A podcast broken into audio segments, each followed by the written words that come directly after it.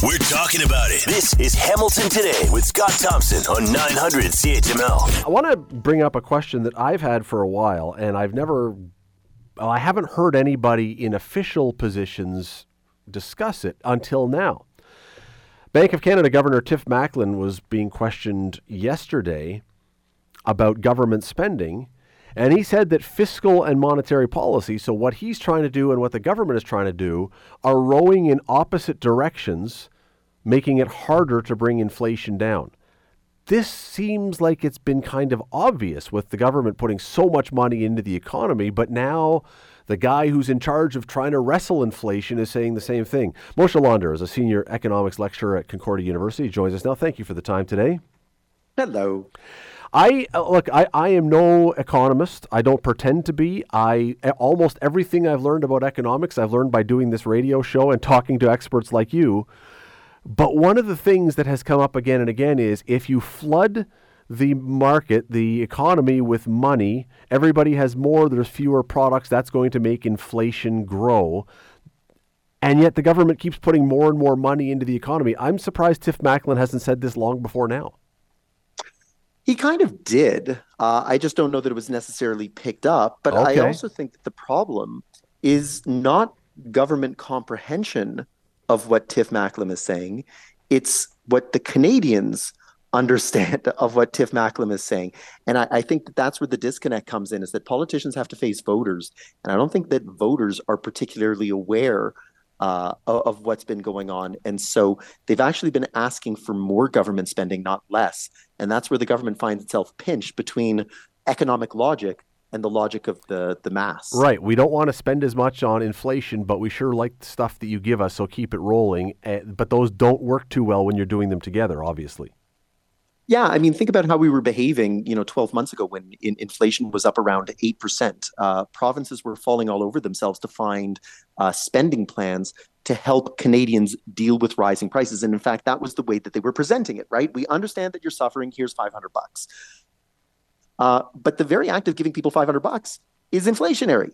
So what the governments should have been saying 12 months ago was that we have a perfect plan to help you deal with inflation. And that is, not only are we not going to give you anything, we're actually going to spend less. We're maybe not going to try and balance the budget per se, but we're going to spend less, and you're going to get less goods and services out of us. And that's actually going to take some of the inflationary pressure out of the economy. And you'll thank us because interest rates won't have to rise as fast as much. But of course, if you say that to the average Canadian, they're going to be deeply offended that your solution for me struggling to make rent and to make grocery bills and to have money for basic needs is that you're going to give me less money. That costs you an election. Right. And that's why I was laughing because, there's not a politician on planet Earth that is going to say that. Our answer here is to take away from you what you have. I mean, that is not a winning answer. So what is the winning answer? I mean, does this have to be from all levels of government an educational campaign almost more than a political campaign? Yeah, and it's exactly the point that I try to raise with my own students, right? When they're in their formative years, that look, I'm not promoting any particular political agenda or ideology. It's a matter of this is just basic facts, and this is basic, accounting. And so the sooner that you understand it, the more that politicians will be able to say, look, everybody in this room understands that right now at a period of high inflation, what you need is less spending from us. So we're going to give you less spending. I don't have to try and sell this with any sort of political rhetoric. So it is part of an education campaign. But part of living in a democracy, though, is that where one party might come out and say, listen, it's obvious that what we need to do is spend less. If I'm the opposition leader, I would portray that party as being cold-hearted and insensitive and not caring about the average Canadian. And, I would make a big political hoo-ha out of this to try and win some votes. And so that's where you end up with, look, if we're not going to argue basic facts, if we're going to argue emotions and things like that, you're always going to allow then for politics to trump economics. Is there a way out of this, though? Because, when we were in COVID and we had things like CERB, and I think most people to some degree or another, whether you are a fan of the governing Liberals or not, I think most people realized that some sort of help for people was necessary. And whether it was too much or just right or not enough, whatever, the market was flooded with money at that time. How do you get out of that then? How do you undo this when that's now become kind of, for some people, the norm? Well, I mean, a lot of it was taken out. Maybe they held on to it too long before they started to take it out, but a lot of that has been removed. The government's budget deficit went from 300-something billion to now in just the tens of billions, which is much more reasonable and much more in line with what it's been in the past.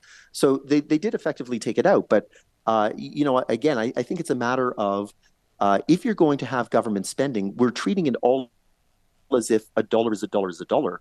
And clearly a dollar spent on, say, boosting the long-term capacity of the economy is very different than a dollar spent on today with no long-term benefit. The analogy that I'd give you is that if you want to take some of your life savings and go to Vegas, I'm sure you'll have a wonderful time, but it doesn't produce anything long-term and long-lasting.